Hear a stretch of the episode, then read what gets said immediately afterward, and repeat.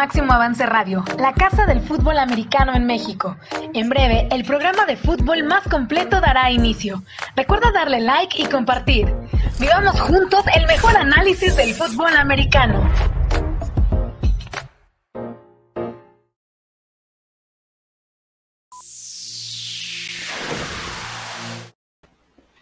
¿Qué tal amigos? Bienvenidos a Máximo Avance al Día, como lunes, miércoles y viernes a las 4 de la tarde en punto. Aquí estamos todo el equipo de Máximo Avance para platicar de lo relacionado con el máximo eh, deporte, con el deporte que nos apasiona, con el fútbol americano nacional. Y hoy tenemos un tema muy especial, un tema eh, internacional. Así que, eh, ¿quién mejor que, que un gran promotor, impulsor del fútbol americano y el vínculo entre jugadores mexicanos y Europa, todo lo que se hizo con la extinta NFL Europa, estará con nosotros el día de hoy como invitado súper especial. Pero antes de eso, saludo al coach Sandoval y le doy la bienvenida a Máximo Avance al Día. ¿Cómo estás, coach? Hola, Manja, muy bien y muy contento de poder ver y platicar con nuestro amigo quien se encuentra realizando fútbol americano algo que lo ha realizado durante muchos años y lo hace bien en Europa, en España sobre todo, y que eso nos permite saber el cómo le están haciendo ellos, eso nos, nos ayuda a poder equilibrar oportunidades y además igual y nos pueda comentar algo acerca de la nueva liga o la liga europea, si va a ser algo que venga ya con toda la fuerza y toda la solidez y ya nos pueda ganar por acá lo que es nuestras LFA y FAM, o platicar con él tanto, pero de fútbol y sin tener que desvelarlo, ¿eh? porque por allá ya pasan de las 11 de la noche. Sí, ya es un poco tarde y por eso agradecemos. También le damos la bienvenida a Gabriel Pacheco, que no estaba al inicio, pero aquí está ya con nosotros el querido Gabo. ¿Cómo estás, Gabo? Estás, estás en mute. No, no, no, te escuchamos. No, no te escuchamos. Bueno, ahorita regresamos con Gabo, pero vamos a presentar, coach, entonces a nuestro querido amigo Marcos Girles, eh, una persona importantísima para lo que fue eh, el desarrollo de jugadores mexicanos y que tuvieran estas oportunidades en la NFL Europa al inicio de la, de la década de, los 2000, ¿no? Entonces, Marcos Girles, te damos la más cordial bienvenida a Máximo Avance al Día, este programa dedicado al fútbol nacional. Y primero que nada, pues cuéntanos un poco para toda la gente que, que se está conectando con nosotros, quién es Marcos Girles, cómo empezó tu carrera en el fútbol, eh, un poco de tu historia.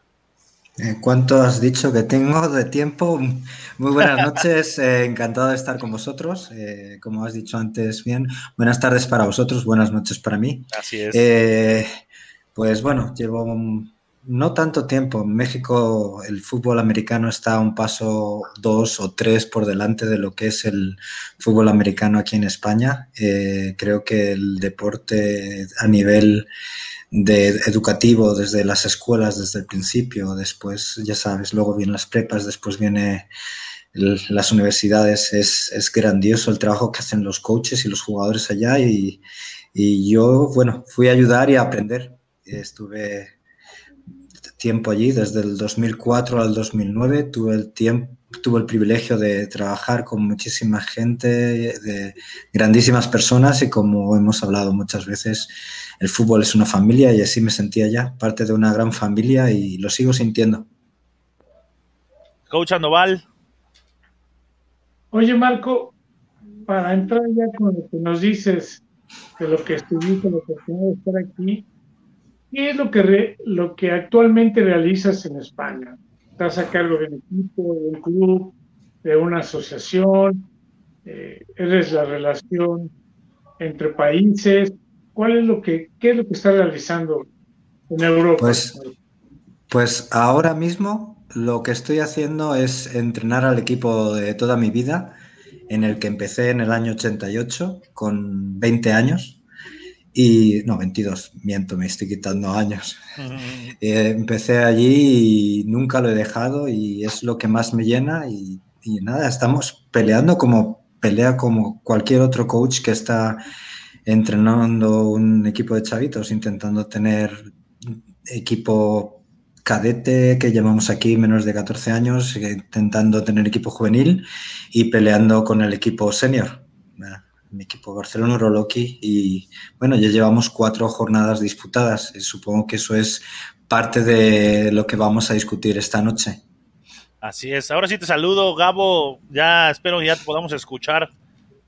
A ver, ahí, estoy. perfecto, perfecto. Excelente. Qué, qué, gusto poderte saludar ahora por acá, Marcos, al igual que al coach, a ti, Manja, y a Grecia.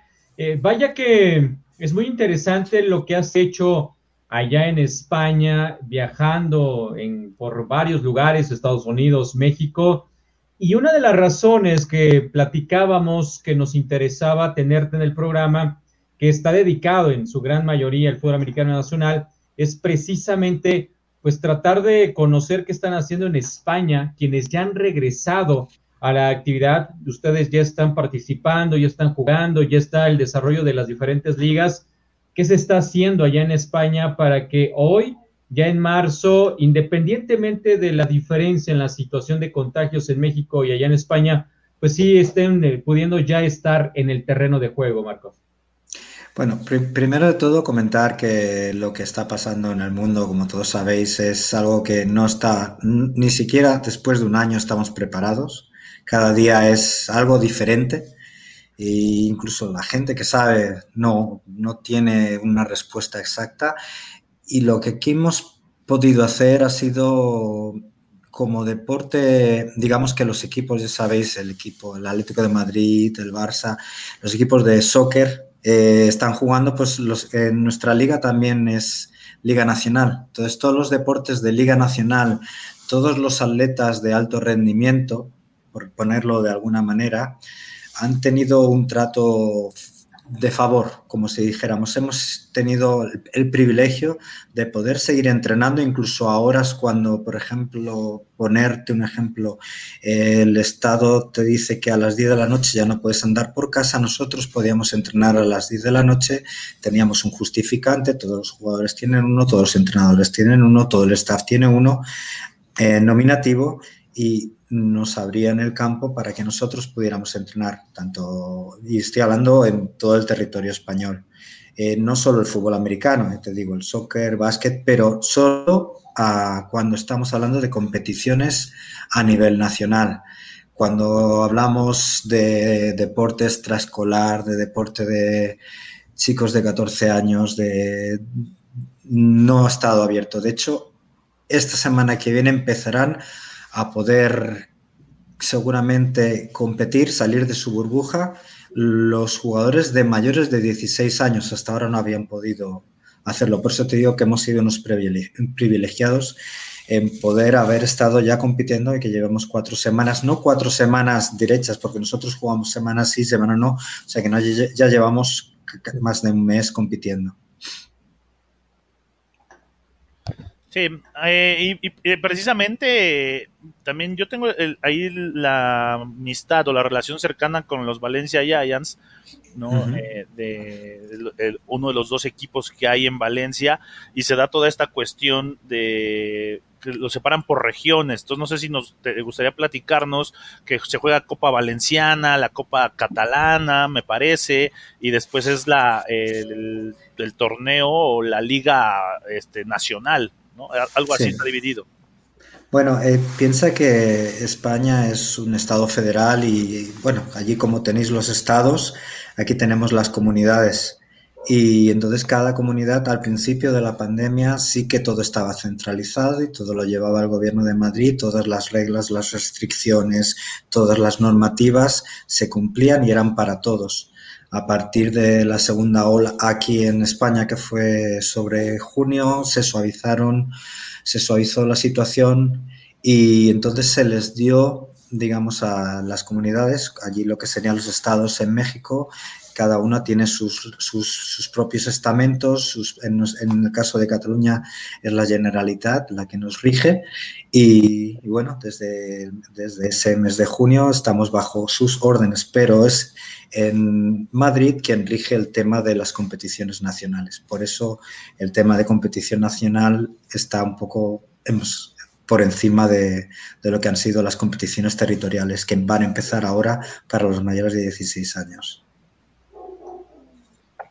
Oye, Marco, de lo que nos mencionas, eh, la oportunidad de lo que están haciendo ya y un protocolo que de alguna manera es lo que nos decías que no se podía entrenar antes de las 10 de la noche o no podían estar juntos. ¿Qué otro tipo de actividades o restricciones tienen para poderles permitir entrenar y además ya tener casi un mes más de un mes en competencia? Bueno, te, puedo explicar. Nosotros entrenamos justo, te, te voy a hablar en concreto del caso de mi equipo. Nosotros entrenamos en un campo y antes de nosotros, nosotros entramos a las 9 de la noche, entrena un equipo de fútbol. El de fútbol, el equipo de fútbol sale por un lado del campo y nosotros entramos por otro. No existen vestuarios, no existen duchas, sí existen unos lavabos para, y cada equipo tiene sus lavabos. Intentamos mantener los, las burbujas y es lo que hacemos, no mezclarnos con nadie y trabajar así. Yo lo, que te puedo decir es que desde que ha empezado la pandemia, hace ya, como te he dicho, un año aquí en Europa, nosotros particularmente, y la plantilla es amplia, no hemos tenido ningún caso. Creo que es bueno el deporte al aire libre por, por la situación, por, por, la experiencia que estamos teniendo. Es lo único que te puedo decir sobre, sobre cómo lo estamos haciendo. Eh, con respecto a los entrenamientos, sí tenemos también pues eh, higiene de manos, una responsable COVID. Cada equipo tiene una responsable.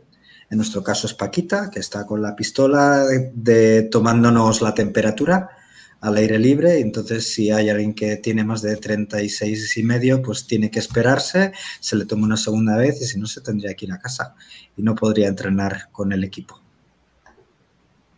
Eh, Marcos, ¿hay, ¿hay pruebas regulares de, COVID en el equipo?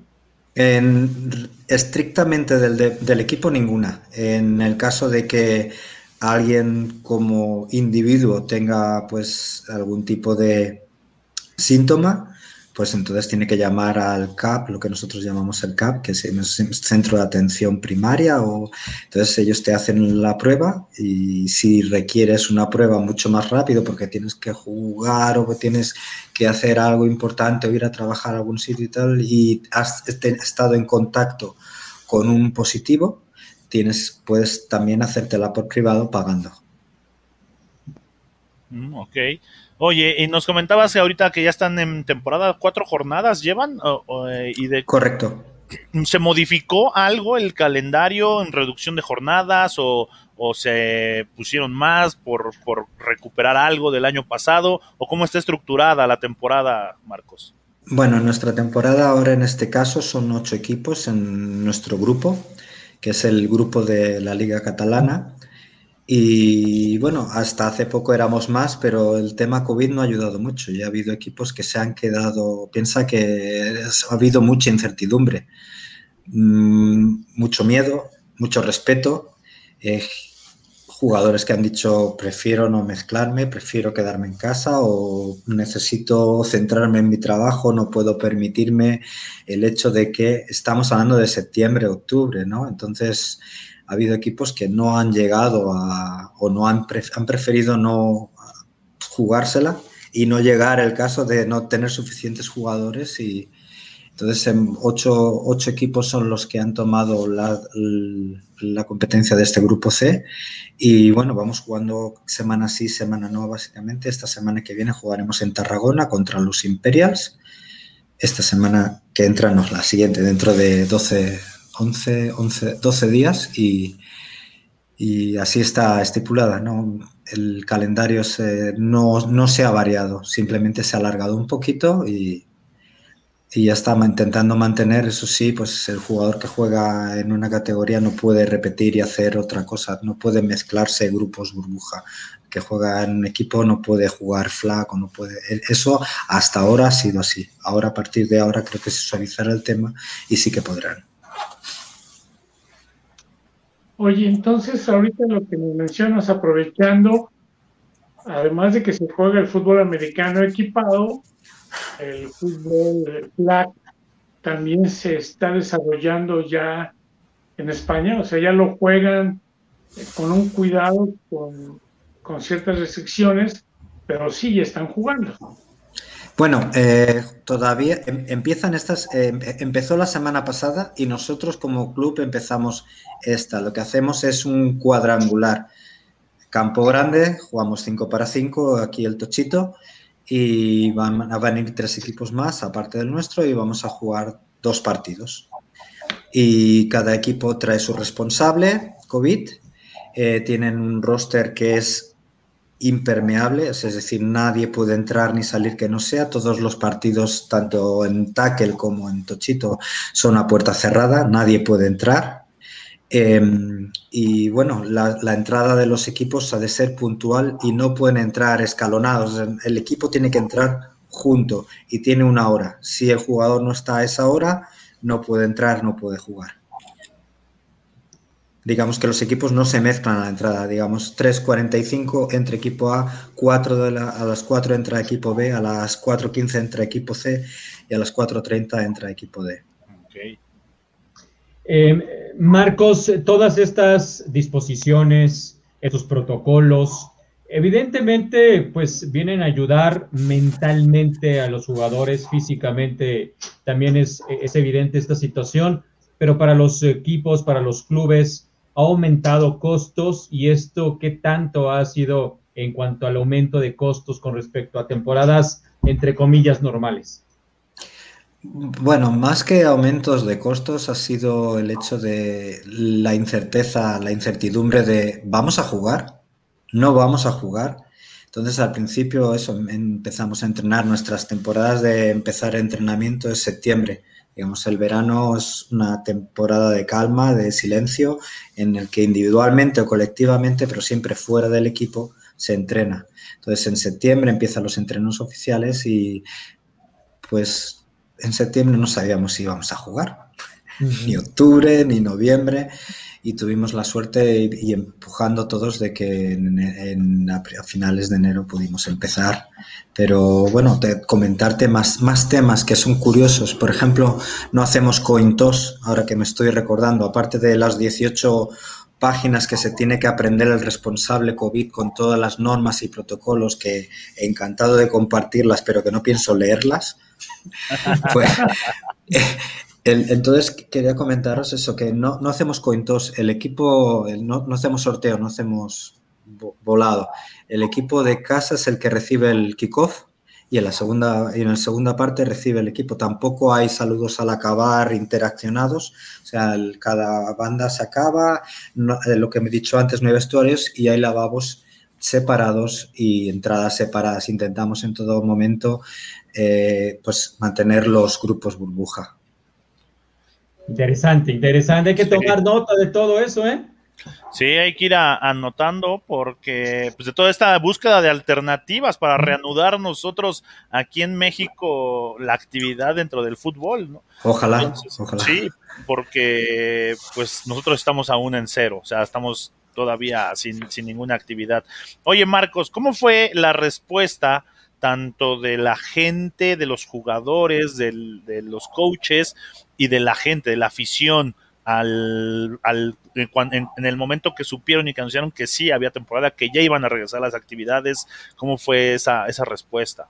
Pues nos sentimos especiales, ya te digo, porque es una situación muy compleja volver del entreno a las 11 de la noche cuando no hay nadie por la calle, con, te sabes que en tu móvil tienes tu documento que te permite moverte, eh, te, hace sentir muy especial y te hace sentir privilegiado, como te he dicho antes. Es, algo que entendemos y es algo que nos sentimos eso, muy afortunados de haberlo, de, poder hacerlo. Y, nada, pues así es, nos sentimos eso, encantados de poder y, nos encantaría que, en México también se pudiera. Pero bueno, las situaciones, yo entiendo, los gobiernos hacen lo que pueden, a todos nos ha sobrepasado esta situación, incluso a la gente, a los, a los profesionales que llevan mucho tiempo y son expertos en virología, cada día es algo diferente, algo nuevo, una, una cepa nueva, un brote nuevo. Y nada, entiendo que las limitaciones y cada uno hace lo mejor que puede. Entiendo también que el DF es una ciudad 16 veces más grande que Barcelona, aunque no lo parezca, que bueno, que vive muchísima gente y que vivir con tanta densidad también afecta mucho. Sí, claro. Total. Oye, ahorita que hablábamos, o que hablaban los compañeros de replicar, yo creo que más bien vamos a tener que ir a España para aprender, porque si bien no quieres leer todo ese manual, sí nos importaría y nos ayudaría mucho porque lamentablemente en nuestro país no hemos logrado ver en las ligas ni en la federación protocolos, simplemente el no se juega, el no se habla y ya, o sea, no hay un paso adelante, no buscamos en el cómo sí. Y lógicamente todo lo que tú estás viviendo allá, pues las autoridades sanitarias son las que han permitido el que esto se vaya abriendo, dando la oportunidad para jugar. O sea, tienen esa vinculación en cuanto a gobierno con las ligas, ¿no? Porque es parte de la... Allá también tienen una federación en, en España de fútbol americano, ¿no? Correcto, la, la FEFA, sí, sí, sí. Es una federación que es comparada con la Federación Mexicana es muy joven. Estamos en pañales comparados, comparado con, la historia que tiene el fútbol en México. Pero bueno, es, es, un poco también, no sé, yo creo que el deporte es parte de la solución y no es parte del problema y que todo esto se arreglará con, con la responsabilidad de cada uno. Y es lo que siempre hablamos al principio al acabar de cada entreno también. ¿Vas a decir algo, no, coach? No, totalmente de acuerdo. O sea, decimos que necesitamos estar bien de salud para poder enfrentarnos a todas estas anomalías, a todas estas enfermedades o a todos estos virus, pero dices, no hagas ejercicio, no salgas o no compartas, no esto. Yo creo que, de nueva cuenta, sí hay que protegernos, sí hay que cuidarnos, no con miedo, y buscar el cómo hacer para poder regresar lo antes posible, a pesar de que no estemos vacunados, porque bueno, yo no sé en España si también estén vacunados arriba de los 60. ahí van, ahí, van. Mi, mi, madre, que tiene 90, ha sido vacunada, pero bueno, eh, yo no, y la mayoría, yo te diría el 95% de los jugadores, 96 tampoco, han vacunado, se, depende de qué profesiones policía, eh, han vacunado maestros, han vacunado sobre todo los sanitarios, todo, todo es gente que trabaja en el hospital, gente que trabaja en servicios de, emergencia, en servicios de seguridad, todos estos pues sí han empezado a vacunarse, pero bueno, como hemos dicho, eh, poco a poco tiene que ir dando paso y ojalá llegue a todo el mundo lo antes posible, ¿no? Claro. Una de las eh, situaciones, Marcos, que se ha cuestionado es que el jugador mexicano en un alto porcentaje se traslada en transporte público. Y entonces puede tener grandes medidas cuando está entrenando, cuando está con su equipo, pero en el transporte público, pues ahí se va a perder en muchos sentidos estos eh, resguardos, estos protocolos. Los jugadores, por lo menos los que están contigo, se trasladan eh, también en transporte público, lo tienen que hacer por la hora en la que están entrenando y terminando en carros particulares. ¿Cómo está este tema? Pues te diría que cada uno tiene, no somos un equipo homogéneo, tenemos de todo, tenemos estudiantes, tenemos personas trabajando, tenemos personas que viven casi no fuera de Barcelona, pero, pero sí en la otra punta de la ciudad y no aconsejable es venir en, tu bici, en tu patinete, en tu moto, en tu carro, pero también hay quien toma el transporte público. Aquí, eh, como supongo que allí también en México, todo el mundo tiene que llevar la, máscara, el tapabocas. y, y, bueno, es lo que te he dicho, yo, yo es lo que creo, que ser joven y estar fuerte y hacer deporte es súper importante. Más súper, súper importante. Oye, Marcos, ¿bajó, bajó el nivel de, del fútbol después de estar tanto tiempo sin entrenar en los equipos o en tu equipo específicamente?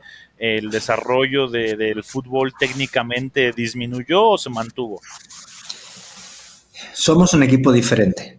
Eh, eso está clarísimo. No hemos podido prepararnos tan bien. No es que no hayamos planificado de antemano, pero sí que todavía estamos fichando jugadores. Entonces es complicado. Digamos que todavía no hemos cimentado el equipo cuando tendrías que tenerlo cimentado ya y preparado en la semana 1. Y eso que nuestro calendario ha sido un poquito exigente. Hemos tenido muy equipos muy, muy buenos con los que jugar en los principios de temporada, y tú, si puedes elegir, pues prefieres ir preparándote para lo que viene, ¿no? Para lo duro y nosotros nos ha tocado empezar con lo difícil y, ahora estamos un poquito más relajados, más tranquilos y nos, nos siguen tocando mm, jugadores, eh, partidos difíciles, pero como que ya todo ya está un poco encarrilado y ahora va a ser más fácil todo, pero sí que al principio mm, siempre cuesta, pero esta vez más ha costado. Si no, no, no estábamos a un, no, digo que a un nivel más bajo, pero no estábamos listos. Que eso, que eso, coach, perdón, perdón, nada más para complementar, que eso es algo que también eh, nos vamos a enfrentar aquí cuando, cuando regresemos a, a, las actividades, tanto en el fútbol como en el flag fútbol, vamos a toparnos con esta situación que dice Marcos. Es, es bien importante estar conscientes de eso. Sí, yo, yo recomendaría ser muy básicos al principio, ya lo sabéis, fútbol básico, básico, básico, y a partir de ahí ir creciendo y trabajar el físico el físico, porque hemos perdido algún que otro jugador muy importante al principio de temporada y yo creo que si hubiéramos tenido entrenos más continuados y estar mejor preparados físicamente, a lo mejor una lesión de tres meses hubiera sido una lesión de un mes, sin duda alguna. Pues vaya que son varias aristas las que hay que resolver y, y estar viendo, pero algo les ayuda en el poco número de equipos, en el número de jugadores y lamentablemente nuestra población, a como estamos y comentaba, sí es más complicado, pero se puede hacer, ¿no? O sea, cuando realmente ustedes dijeron en España, tenemos que salir a entrenar, tenemos que tener nuestras medidas de protección, pero tenemos que jugar aunque sea sin público? Bueno, yo creo que viene dado todo por el gobierno. Nosotros no hemos pedido ni hemos tenido voz ni hemos tenido voto. Es, es las personas que se encargan del deporte creen que es una, de hecho es, es dentro de nuestra constitución es un derecho y un es, es digamos, el otro día lo, lo llamaron de algo, bueno, el deporte es prioritario y creo que tiene que ser así y se tiene que ver de esa manera y ayuda tanto física como mentalmente a, que la población esté sana. Eso está, es indudable. De acuerdo. Eh, Indira Guzmán dice, felicidades al fútbol americano español porque además tendrán el Mundial de Flag y agrega que el documento de CDS tiene puntos interesantes, además de App Radar tiene protocolos para competencias internacionales y de verificación a interior de instalaciones. ¿Qué tan eh, oneroso ha sido para los equipos? Pregunta Indira esta situación. Y también Enrique Márquez, saludos, Quique. Dice fuerte abrazo para Marcos Girles Ramírez. Grandes recuerdos de las pruebas para la NFL Europa, llegaremos también a esos puntos, esas grandes experiencias que ha, vivido Marcos. Eh, y también dice Indira Guzmán, un poco más abajo, en España usan, usan mucho bicicleta, influye que son muchísimo menos habitantes para disminuir riesgo. Aquí de 22 a 23 horas aún hay mucha gente regresando del trabajo. Sí, totalmente es, son realidades totalmente distintas y opuestas en muchos sentidos, pero sí tenemos, como se ha mencionado tantas veces por acá, ver qué se puede hacer, ¿no? Cómo sí se puede hacer en lugar de simplemente cerrar todo al ya no, no es posible o no hay ninguna posibilidad para hacerlo. Esto, eh, pensando en Liga Mayor, todo hace indicar que las dos ligas profesionales en México van a arrancar en el mes de junio y faltará el tema de las infantiles que son tan importantes el fútbol americano de nuestro país. Eh, Marcos, ¿qué características tienen tus jugadores? Has mencionado eh, en algunas ocasiones ya que son muy heterogéneas estas características, pero ¿qué perfil tiene el jugador español de fútbol americano? El, bueno, digamos diferente, no, si vamos a llamar, por ejemplo, el jugador de, de Tech Monterrey, Campus Monterrey, o el jugador de Pumas es diferente al jugador que te puedes encontrar en, digamos que el, jugador de México también es diferente. ¿no? La zona norte yo creo que son un poco más grandes de tamaño y, igual en la parte sur, centro es un poco más skill, más, más rápido y bueno, no dejan de ser grandes jugadores los dos. Eh, aquí es difícil encontrar tamaño, al menos en mi equipo. Eh, por ejemplo, la línea, pues, el jugador que pasa los 115 kilos es, es raro tenerlo. De hecho, quizás el línea más grande que tenemos no es español, es un muchacho que está trabajando aquí, pero que es, de, es, de, es del este. ¿vale? Entonces, del este me refiero a los países de cerca de, de Rusia. Entonces, bueno, es, es complicado. Es, es el, yo creo que no, es tan importante el tipo de jugador que te encuentras aquí, sino la capacidad que tiene el jugador de sacrificio y de encontrar tiempo de prepararse, porque el jugador que se prepara es el jugador que encuentra el éxito. Da igual, eh, los genes son importantes, pero también a mí antes un jugador que quiera, antes que un jugador que tenga genéticamente sea impresionante. Sí, eso, eso, este, ya eh, sin lugar a, dudas. ¿Cómo, cómo eh, en, ahí también en Cataluña, Marcos, toda el, perfil del jugador es igual en todos lados o también cambia, como lo has mencionado aquí, aquí en México en el norte es, gente más grande, allá también está, está tan eh, marcada esa diferencia?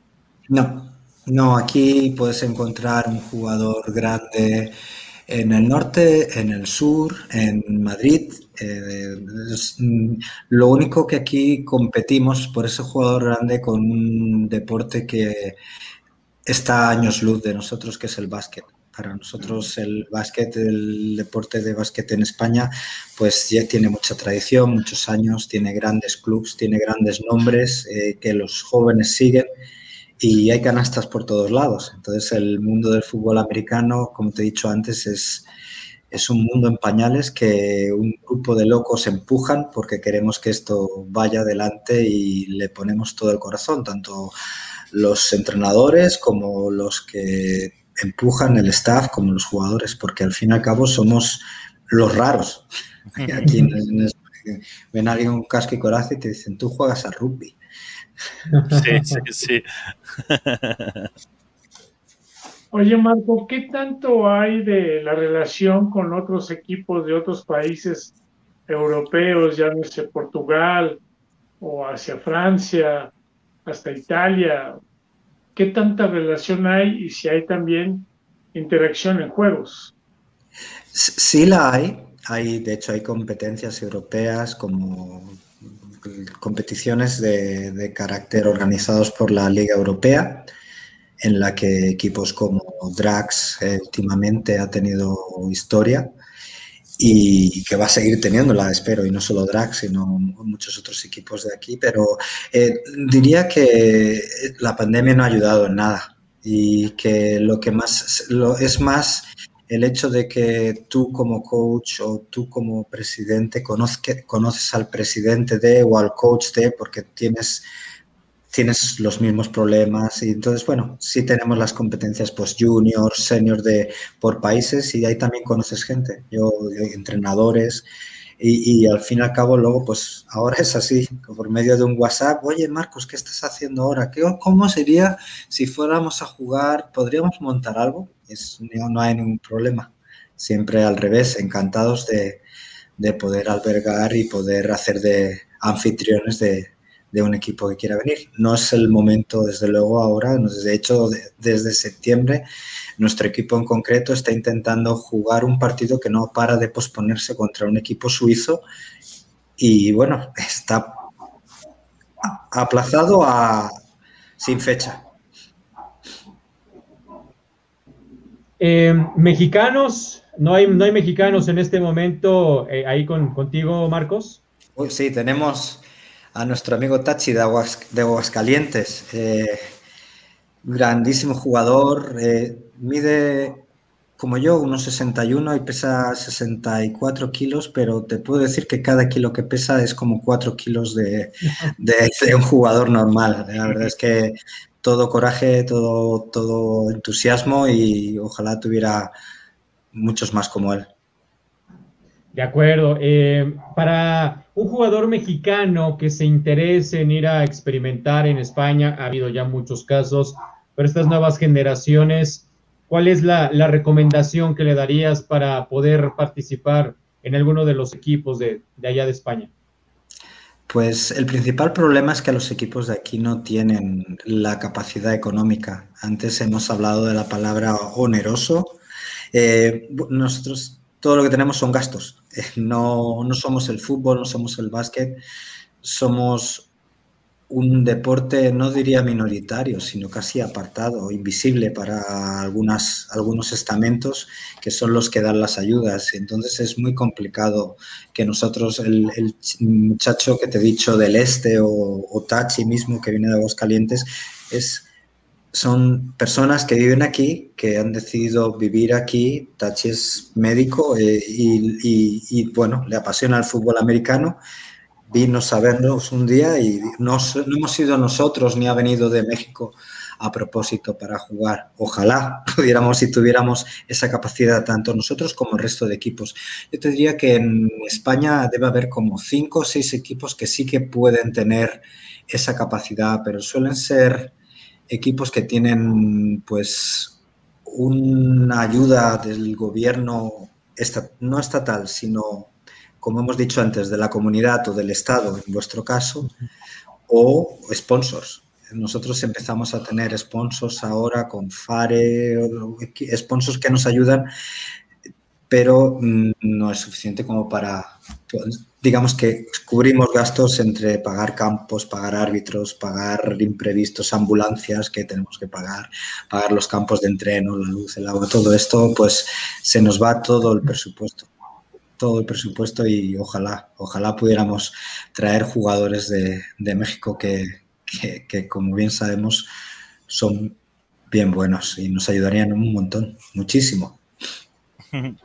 Sí, Oye, eh, y aparte del jugador mexicano, creo que le gusta ir, ¿no? A todo, a todo el que ha ido y ha estado en España, regresa eh, fascinado, con mucha experiencia y la comparte, entonces creo que le gusta, es bien recibido. Oye, Marcos, de alguna forma, eh, me voy a remontar hasta el año en que existían los Dragones de Barcelona. ¿Dejó alguna herencia este equipo en toda, en España y principalmente en toda la región de, Cataluña después de que desapareció eh, los dragones? O sea, ¿se dejó estructura, infraestructura o, algo que les haya heredado? Pues no sea ciencia cierta, eh, pero el año que viene, sobre mayo, cumplirá 25 años de la World Bowl que ganamos en el 1997 con John Kidna de quarterback, Marcos Martos por ahí anotando touchdowns, no uno, varios. Entonces, pretendemos hacer algo grande para recordar y rememorar. Yo creo que hasta ese día no sabremos bien, bien eh, qué herencia han dejado los Dragons. Eh, digamos que en estamentos políticos o de gobierno saben quién son, que han estado ahí, pero que se fueron. Entonces no hay nada, no, no, no nos ha ayudado en nada. Y, el apellido americano tampoco nos ayuda mucho. Eh, aquí es todo como muy el rugby, el rugby, el rugby. Los políticos son muchos, a veces, pues pelean mucho por lo que ellos han, supongo como en todos lados, lo que conocen, ¿no? Y nosotros somos un desconocido, intentamos visualizar nuestro deporte y, el hecho de la pandemia es uno de los buenos motivos que nos ha dado la pandemia es que nos ha obligado, ya que tenemos los partidos una puerta cerrada que no puede haber público, nos ha obligado a hacer algo que no habíamos hecho hasta ahora, que es dar los partidos por streaming. Quieras o no, los equipos se acomodan a lo que es prioritario, sobre todo cuando tienes presupuestos o plantillas tan cortas de, de apoyo. Y, y esto nos va a dar, espero que nos dé visualización y al fin y al cabo darte a conocer es importante y que sepan que existes. Sí. Oye, está, está muy interesante y, me emocionó, ¿no? Esto que dices del festejo de los 25 años eh, de haber ganado la World Bowl. Eh, pues ese equipo mítico. Yo era un chavo, ¿no? Gabo ya era más grande y, el coach Sandoval este, un poquito más, pero yo sí me acuerdo de los Barcelona Dragons, de que realmente emocionaban. Sí, no, no, eh, hemos tenido años buenos, años no tan buenos, pero la experiencia para mí como, como poder ser parte de, los Dragons fue, fue increíble, vamos. Pues nada, bueno, yo seguiría, si pudiera, se hubiera seguido trabajando toda la vida, aunque hubiera sido, no sé, limpiando un poste ahí, pero formar parte de, del equipo y en los últimos años poder ser entrenador, pues te llena, ¿no? Y lo llevarás siempre contigo. Y cuando oyes Dragons o ves todavía 15 años después, ya hace, no, ya hace 17 años que los Dragons se fueron de, aquí, de, Barcelona, y todavía ves personas llevando camisetas, llevando gorras, y, y, eso te, pues, te saca una sonrisa, ¿no? Sí. Ahorita que hablamos de esas épocas, de ese fútbol, se está hablando o nos llegó una noticia de que tal parece que se va a hacer una liga europea, sobre todo en Alemania. ¿Qué país es el que podrías tú decirnos es el más fuerte en Europa con el fútbol americano? Bueno, te diría que Alemania, Austria, Suecia, Finlandia, Italia, Francia son los países donde el fútbol americano está más fuerte y lleva más tiempo. La liga alemana sin duda es la más fuerte. De hecho, cuando estaba la NFL Europa, el estadio de los Frankfurt Galaxy siempre estaba a rebosar. Eh, digamos que allí, al haber habido, no, no sé si más tradición americana, porque allí estaban las bases y no sé, yo creo que ayudó un poco y, y mientras aquí en el Estadio Olímpico sí que hemos tenido, sobre todo la primera parte de la, de la World League, que llegamos a tener 45.000 espectadores, que para nosotros eso es muchísimo, no tiene nada que ver con el Estadio Azteca o cuando, cuando vienen los equipos de la NFL a México, que eso es una locura, ahí no llegamos, pero digamos que en Alemania es donde es el fútbol americano más fuerte. ¿Te, ilusiona, Marcos? ¿O cómo estás tomando tú como gente del fútbol americano y con esta experiencia del equipo de, los Dragons de Barcelona, esta nueva liga europea, esta, este nuevo proyecto de tener una liga con estas características y tratando de englobar gran parte del continente europeo? Pues ojalá, ojalá y funcione, porque lo necesitamos. Yo sé que hay gente muy valiosa y empujando detrás y les deseo toda la suerte del mundo y ojalá, ojalá funcione y funcione bien y funcione.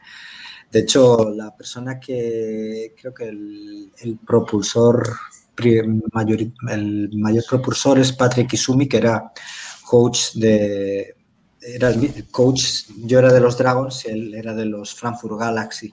Luego se hizo comentarista de televisión, es una persona muy respetada, es un gran profesional y él es un gran vidente. Y creo que, bueno, le deseo toda la suerte del mundo y a él y a la franquicia de, de, aquí de España, ojalá y ojalá salgan más. Ojalá y ojalá funcione todo como tiene que funcionar. Ahora hay que empujar, ya sabéis, los, los proyectos al principio es empujar, empujar mucho. Te vas a encontrar muchas vicisitudes, muchas, muchas cosas que no están preparadas eh, y hay que saberlas, tener paciencia y no perder la ilusión.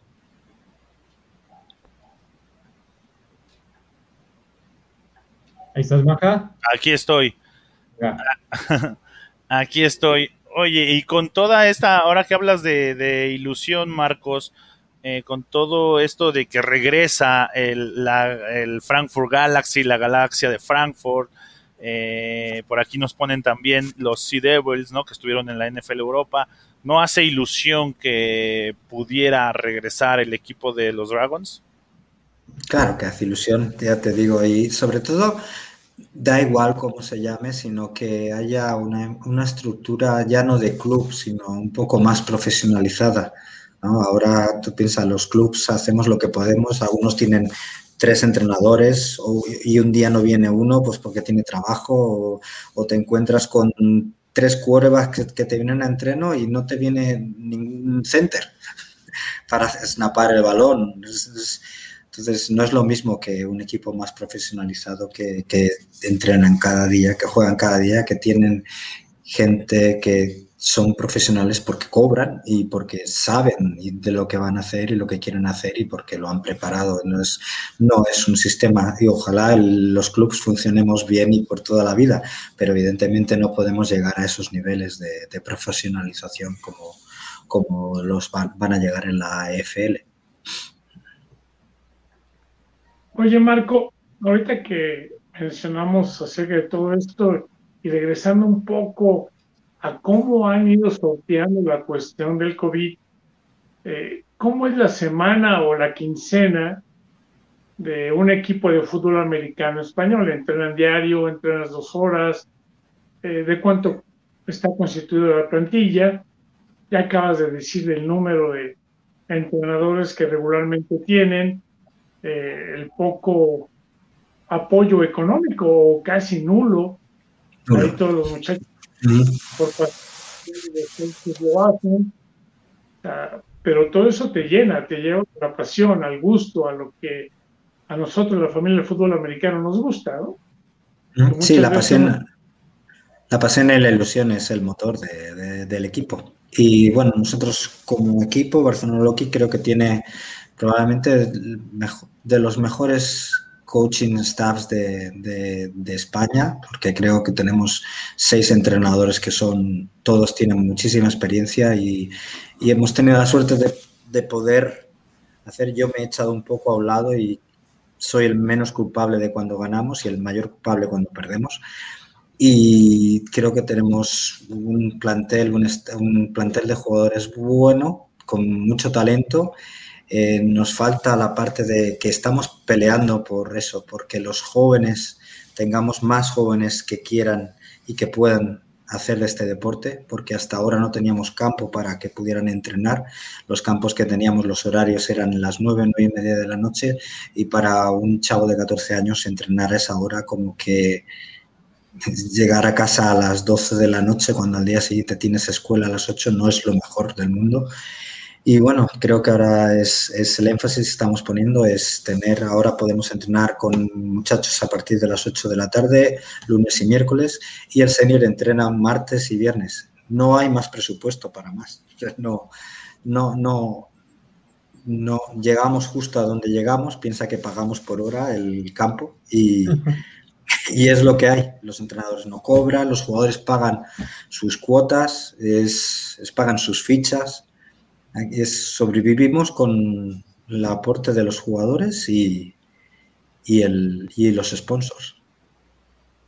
Un saludo al coach Sergio Varela desde Budapest. Gracias, coach, por estarnos viendo. Próximamente estaremos buscando para poder platicar de lo que estás haciendo allá en Hungría, ya con Máximo González. Dice, lo que realmente falta acá en Europa es el eh, precisamente el sponsorship, los patrocinios que realmente crea a largo plazo en este deporte, así como la búsqueda de colegios o instituciones que adopten un club, ya como comentan, solo se maneja por clubes casi en su totalidad. Muchísimas gracias, coach.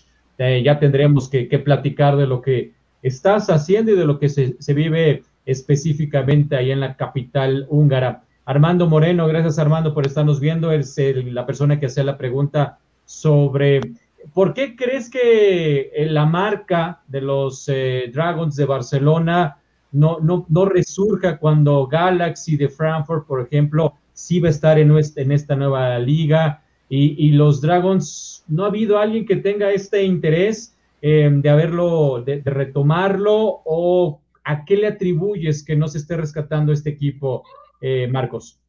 Bueno, creo que la persona que en este caso es Bart Yacarinos, el general manager, él cree que el nombre que tiene que adoptar el equipo eran los gladiatori, creo que son los gladiadores, no lo tengo ah, claro, sí creo que son los gladiators.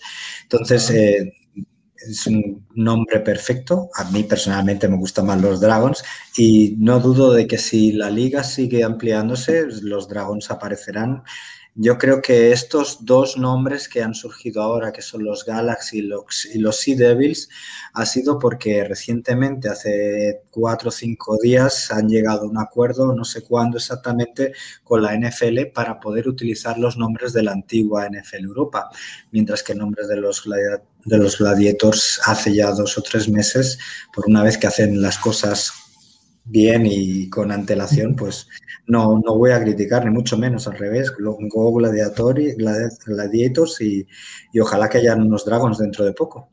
De acuerdo.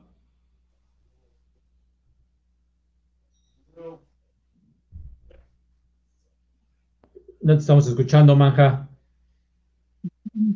No, ahí está.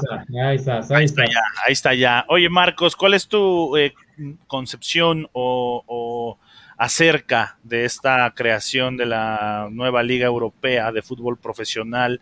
Eh, en tu opinión, ¿qué, te parece? Bueno, para, para mí, como te he dicho antes, que precisamente te había, os había comentado que el tema de que estamos compitiendo por gente grande con el básquet, porque no tenemos visualización. Yo creo que, que hay un equipo profesional, semiprofesional, como lo quieras llamarlo, de esta magnitud, va a hacer que los muchachos jóvenes empiecen a dudar un poco. ¿Voy a hacer básquet o voy a hacer fútbol americano? Es lo que queremos al fin y al cabo. Porque ahora es eso, te, te somos, somos raros, ¿no? ¿no? No somos el denominador común del deporte aquí en España. La gente que hace fútbol americano somos muy poquitos. No, no tan pocos, pero sí que cuesta, ¿no? Y, es un grandísimo deporte y cuando entras dentro te das cuenta de la magnitud que tiene. Eh, no entras en un deporte, entras en una familia y, perdón, y esto no, no te lo da casi ningún otro deporte. Vamos, creo que ninguno. Oye, Marco, en Europa lo que se habla del fútbol americano es a nivel clubs. No ha habido algún intento de hacerlo a nivel estudiantil, escuelas básicas, primarias, secundarias, desde esos niveles o todo es Como te he dicho antes, el tema educativo es un tema que los clubs o no, no tenemos nosotros entrada en él. Lo determina una serie de personas que trabajan para el Estado o para la comunidad en nuestro caso y en, incluso en el sistema educativo se dan, por ejemplo, módulos de rugby, se dan módulos de béisbol, se dan módulos de voleibol.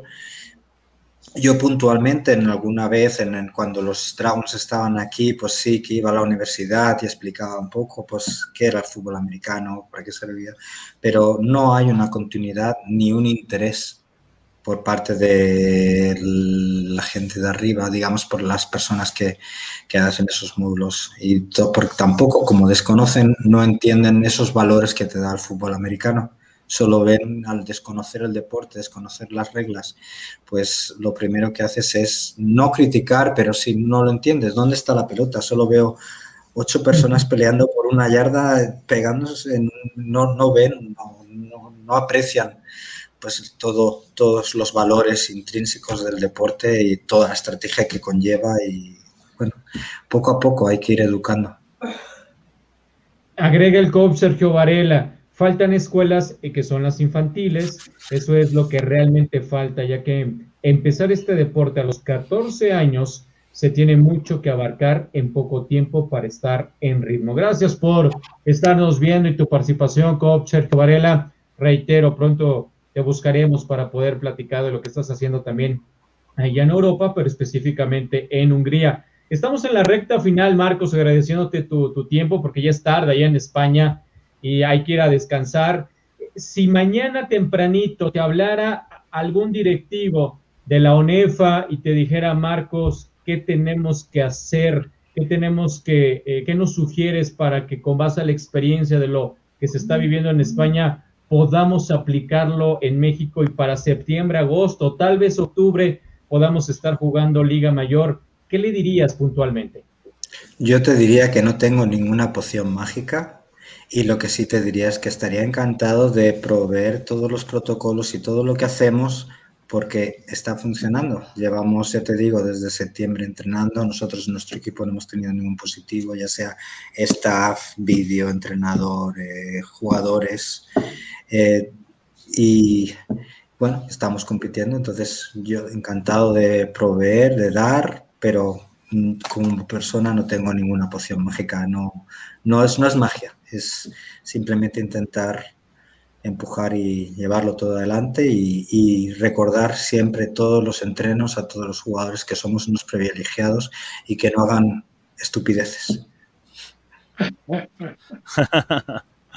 Sí, como por ejemplo regresar a jugar o a los campos de entrenamiento cuando todavía no se puede, ¿no? Como sucede en muchos lados de, nuestro país, pero bueno, ya ahí es, son cosas que, que, suman a que sigamos sin actividad de lo que más nos gusta. Yo nada más, Marcos, pues agradecerte. Eh, y felicitarte por, por ese trabajo que, que, has hecho a lo largo de tu vida, de promover, de impulsar el fútbol americano nacional e internacional con este vínculo que, creaste entre la NFL Europa y el jugador mexicano. Hoy todos esos jugadores mexicanos que fueron a la NFL Europa a través de tu gestión en, en, los combines, en los tryouts, hoy todos ellos son una referencia de nuestro fútbol. Hoy todos ellos son nombres, son ídolos y son eh, fuentes de inspiración para muchas generaciones y te quiero felicitar por, por ese trabajo de, que tú estuviste haciendo durante esos años. Gracias, da mucho gusto. De hecho, antes hablaste de Enrique Márquez, que era, fue uno de los prospectos que tuvimos en, en la NFL Europa y creo que ha hablado antes por, o chateado por aquí, no lo sé, me acuerdo de él, casco dorado, eh, alto, delgado, skill player, Pumas creo. y no, quiero decir que, que, para mí, bueno, es lo que, lo que, yo no sería lo que soy sin, sin el fútbol, sin los jugadores y sin México. Sí es. Pues igual me sumo al agradecimiento, Marco. Hace algunos años que no teníamos la oportunidad y, me sumo a, esta felicitación a todos los que buscan el cómo sí y no nada más el pues no hacer nada, ¿no? Sino cómo sí se puede hacer con sus protocolos debidos, con la debida normatividad y pues también agradecerle al coach Fisher que nos puso en contacto de nueva cuenta y mencionarles el día de mañana jueves en Kiko of Pride tenemos a Alonso Gaxiola, excelente jugador seleccionado en under 19 y en, y en otros de otro nivel, también del equipo de los Tecas de los Muchas gracias Marco y estaremos en contacto, pues cuando menos a ver si aprendemos algo de los protocolos, ¿no? Eso, cuando queráis, cuando queráis, no aprender, pero sí explicaros y eso, lo que hemos dicho. Es el día a día yo creo que no va a ir cambiando. Mientras todo vaya bien, vamos a seguir como se está haciendo, con la seriedad y con la rigurosidad que estos tiempos necesitas hacer las cosas y lo que hemos dicho, cabeza fría y corazón caliente. Marcos Vieras, muchísimas gracias. No te escuchamos bien, coach. Que luego te digo dónde las manos. ok. Muchísimas gracias, Marcos Guirles, por, por tu tiempo, por esta entrevista. Coach Sergio Varela, creo que llegas un poco tarde. El principio del programa comentó gran parte de lo que estás cuestionando sobre todos estos protocolos contra la COVID, como dicen que se tiene que mencionar. que mencionó el coach Eguirles al principio de esta charla que tuvimos. Muchísimas gracias, Marco, todo el éxito, que pues la temporada siga, que la temporada avance, que puedan terminar a bien. Si es así, ¿en qué fecha estaría terminando formalmente y oficialmente la campaña? Finales de mayo, principios de junio. De acuerdo, pues que así sea, que así sea y que todo marche muy bien con los jugadores, staff, médicos, toda la gente involucrada en el fútbol americano de España y ya estaremos, por supuesto, sabiendo quién, quién sí solicitó para eh, eh, en México a los españoles esta asesoría y estos protocolos, no para copiarlos y ponerlos íntegros, cada país tiene sus realidades, pero sí para aprender un poquito más de lo que se está haciendo ya en España. Muchas gracias. Gracias, Coach Sandoval. Gracias, Daniel Manjarres. También a Grecia Barrios en la producción. Nos vemos el próximo viernes para platicar con el head coach, el nuevo head coach de los Mayas de la LFA. Hoy fue designado y estaremos platicando con él el próximo viernes. Gracias. Hasta la próxima.